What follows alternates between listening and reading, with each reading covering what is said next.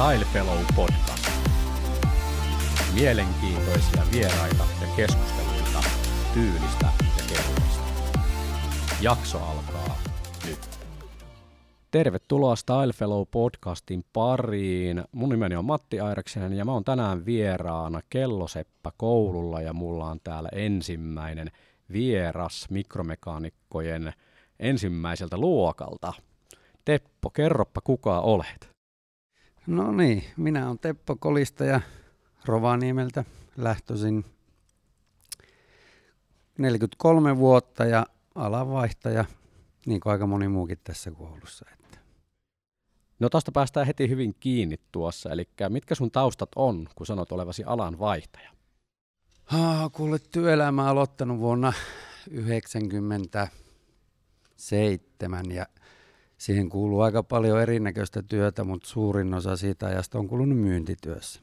Myyntiedustajatyötä sitten on ollut ihan tällaista myyntiä, että ei mennä B2B-myyntiin, vaan sitten ollaan itse paikallisesti jossain asiakkaat ostaa. Ja viimeiset neljä vuotta ennen tänne tuloa olin sitten tuota Rovaniemellä Lappiareenan päällikkönä, vastasin sen koko toiminnasta ja olin esimiehenä 11 henkilölle siinä mikä sai sitten vaihtamaan alaa, eli ensiksikin tekemään päätöksen siitä, että hakee kelloseppä kouluun ja sitten, että tuli tänne kokeisiin, minkälainen prosessi se oli sitten? Se prosessi varmaan lähti jo useampi vuosi sitten, että kun alkoi kyllästyä siihen duuniin, mitä teki ja se myyntityö alkoi tulla korvista ulos, puhutaan vaan koko ajan raha, raha, raha, niin se alkoi jotenkin niin – ahistaa ja sitten sinä alkoi miettiä, että mitä hän tässä elämässä niin voisi muuta tehdä. Ja lähinnä se prosessi tietenkin käynnistyi siitäkin miettiä, että minkä ikäinen on, että nyt jos meinaa jotain muutoksia työelämään tehdä, niin se täytyy tehdä nyt, että jos se ottaa 50 asti, niin sitten jää tekemättä. Ja siinä sitten tota, mietin useamman vuoden sitä ja juttua ja sitten tuli siihen tulokseen, että ei tässä auta kuin irtisanoa itsensä ja jäähän niin sanotusti tyhjän päälle vähän aikaa miettii, että mikä se juttu olisi. Ja sitten käsityöt on kuitenkin aina ollut se juttu, mikä on kiinnostanut. Ja muistin jossain kohtaa sit siinä, että olin joskus, joskus käynyt kelloseppäkoulun sivuilla. Se yhtäkkiä tuli jostain alitajunnasta mieleen ja menin katsoa uudestaan. Kun sanoin itseni irti, niin oli vuosi 2016, oli vuoden tekemättä mitään, kävin tekemään samassa firmassa vielä vuoden sitten äitiysloman sijaisuuden kaverin kaunista pyynnöstä ja kun se loppui sitten helmikuussa 2018, niin menin sinne Kelloseppäkoulun sivuille, hoksasin, että siellä on haku käynnissä, ei muuta kuin hakupaperit sisään ja sitten pääsykokeisiin ja toivottiin parasta ja täällä nyt ollaan. Minkälaiset pääsykokeet oli? Sen verran tässä, kun kuulette varmaan täällä, että taustaääniä, että ainakin täällä viilataan paljon ja saataan paljon, niin minkälaiset oli pääsykokeet? Joutuiko siellä jo näyttämään, että osaako viilata? Joutui joo, että itsellä ei ollut mitään hajua siitä, että minkälaiset nämä pääsykokeet niin on. Ja kun tämä kutsu pääsykokeisiin tuli, niin sielläkin sanottiin, että niihin oikein voi millään lailla valmistautua. Ja itse siinä on kaksi osiota, että siinä on niin aika laajat psykologiset testit, että siellä mitataan matemaattista kykyä, avaruudellista hahmotuskykyä ja näin päin pois. Ja sitten on itsessään nämä koulun, koulun osiotestit, jossa sitten on tällaista pinsetin käsittelyä ja pari erilaista viilaustehtävää. Ja ensimmäisellä pääsit läpi? Kerron. Ensimmäisellä läpi, joo, kyllä. Onko luokassa äh, kollegoita, joilla on vaatinut kenties useamman hakukerran? Se, mitä tässä on keskustellut, niin aika moni on tullut nyt tässä ekalla kerralla, mutta ainakin yhden tiedän, joka on hakenut kolme kertaa ja nyt kolmas kerta hänellä toden sanoo. No siinä on sitten ihan niin oikeasti ollut jo halua ollut sitten niin kuin päästä kouluun opiskelemaan. Kyllä. No minkälaista se on ollut tämä opiskelu? Oliko minkälaisia odotusarvoja tai niin ennakko-odotuksia ja mikä se todellisuus oli? Tuliko kuin yö ja päivä? Ennakko-odotukset oli se, että käsillä tehdään paljon ja kyllä tämä to- todellisuus on kohdannut aika lailla ne ennakko, omat ennakkokäsitykset, että totta kai teoriakin on, mutta sitten itse tämä, kun kädentaitoa opiskellaan, niin kyllä tässä paljon käsillä tehdään ja toistetaan asioita, että ne oikeasti kolmen vuoden aikana tulee tarpeeksi hyvin opittua, että pystyy sit itsenäisesti tai jollekin töihin mennessä oikeasti asioita tekemään. No mikä sinusta tulee sitten isona? Onko se tästä vielä kaksi vuotta vai kolme vuotta eteenpäin, kun se pitäisi viimeistään tietää?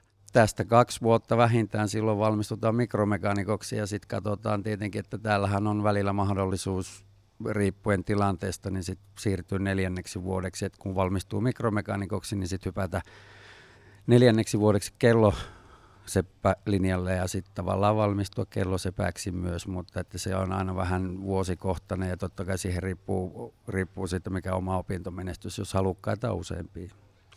Mutta mikä musta isona tulee, niin tämä on vähän niin kuin silleen hankala vielä miettiä, että kun tänne tuli ei ollut mitään hajua, sitten tässä vuoden aikana on vähän niin oppinut näitä juttuja ja oppinut ymmärtää ja ajattelee näitä asioita, niin siellä on vaihtoehtoja ja mahdollisuuksia niin paljon, että jos mikromekaniikan töitä ajatellaan, niin täältä pääkaupunkiseudulta niitä löytyy monestakin paikkaa.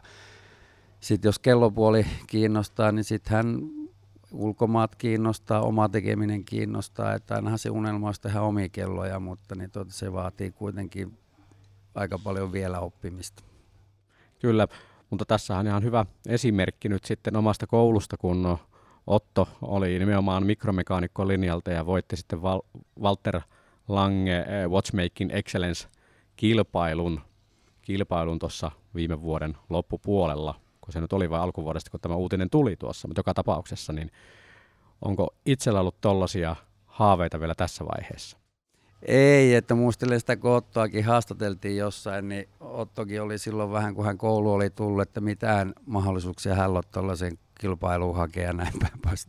Hän on mitään niin paljon tietotaitoa eikä hajuakaan siitä, mutta sitten se kuitenkin Otto ensimmäisenä vuonna oppi aika paljon ja sitten sitä to, toisen vuoden syksyäkin mennyt, niin sieltä se avautunut, että itse itsellä totta kai se on käynyt mielessä, mutta niin tuota, tällä hetkellä – en ole ehkä lähdössä kisailemaan, mutta se voi olla syksyllä taas mieli muuttunut. Että.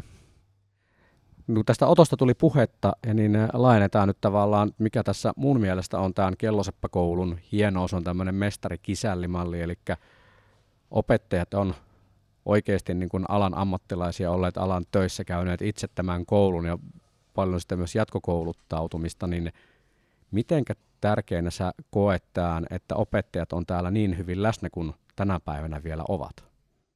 Tosi tärkeänä, että jos ei he olisi läsnä sitä määrää, mitä nykyäänkin ovat, niin kyllä tämä oppiminen olisi aika hankalaa sinänsä, että itse etsii tietoa jostain ja niin kuin nykypäivänä monessa koulussa mennään enemmän ja enemmän siihen itseopiskeluun, mutta kyllä kun käsityötä tehdään, niin ei sitä tietoa voi hakea netistä ja kirjoista pelkästään, että se on todella tärkeää, että opettajat ovat läsnä.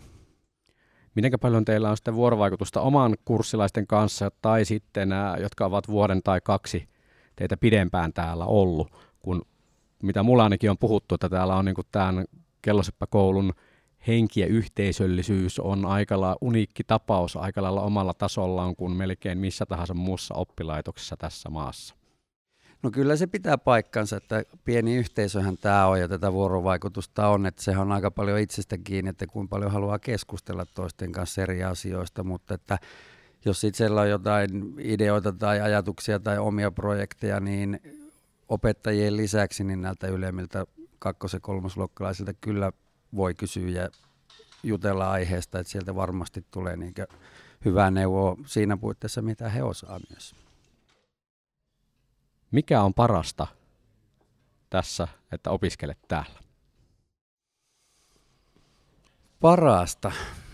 No kyllä se parasta on itse tämä, että oppii joka päivä jotain, tai nyt ei voi sanoa joka päivä oppii jotain uutta, mutta joka päivä pystyy kehittämään sitä, mitä on tässä nyt kahden lukukauden aikana niin oppinut, niin pystyy hyödyntämään niitä taitoja. Ja ehkä parasta on se, että aikanaan kun on kouluja käynyt ja niitä on käynyt vähän väkisin ja jättänyt keskenkin, niin nyt tullut ilmeisesti tarpeeksi ikää, niin tämä tuntuu oikein hauskalta tämä opiskelu, eikä koskaan aikaisemmin opiskelu on näin kiva ollut kuin se on nyt.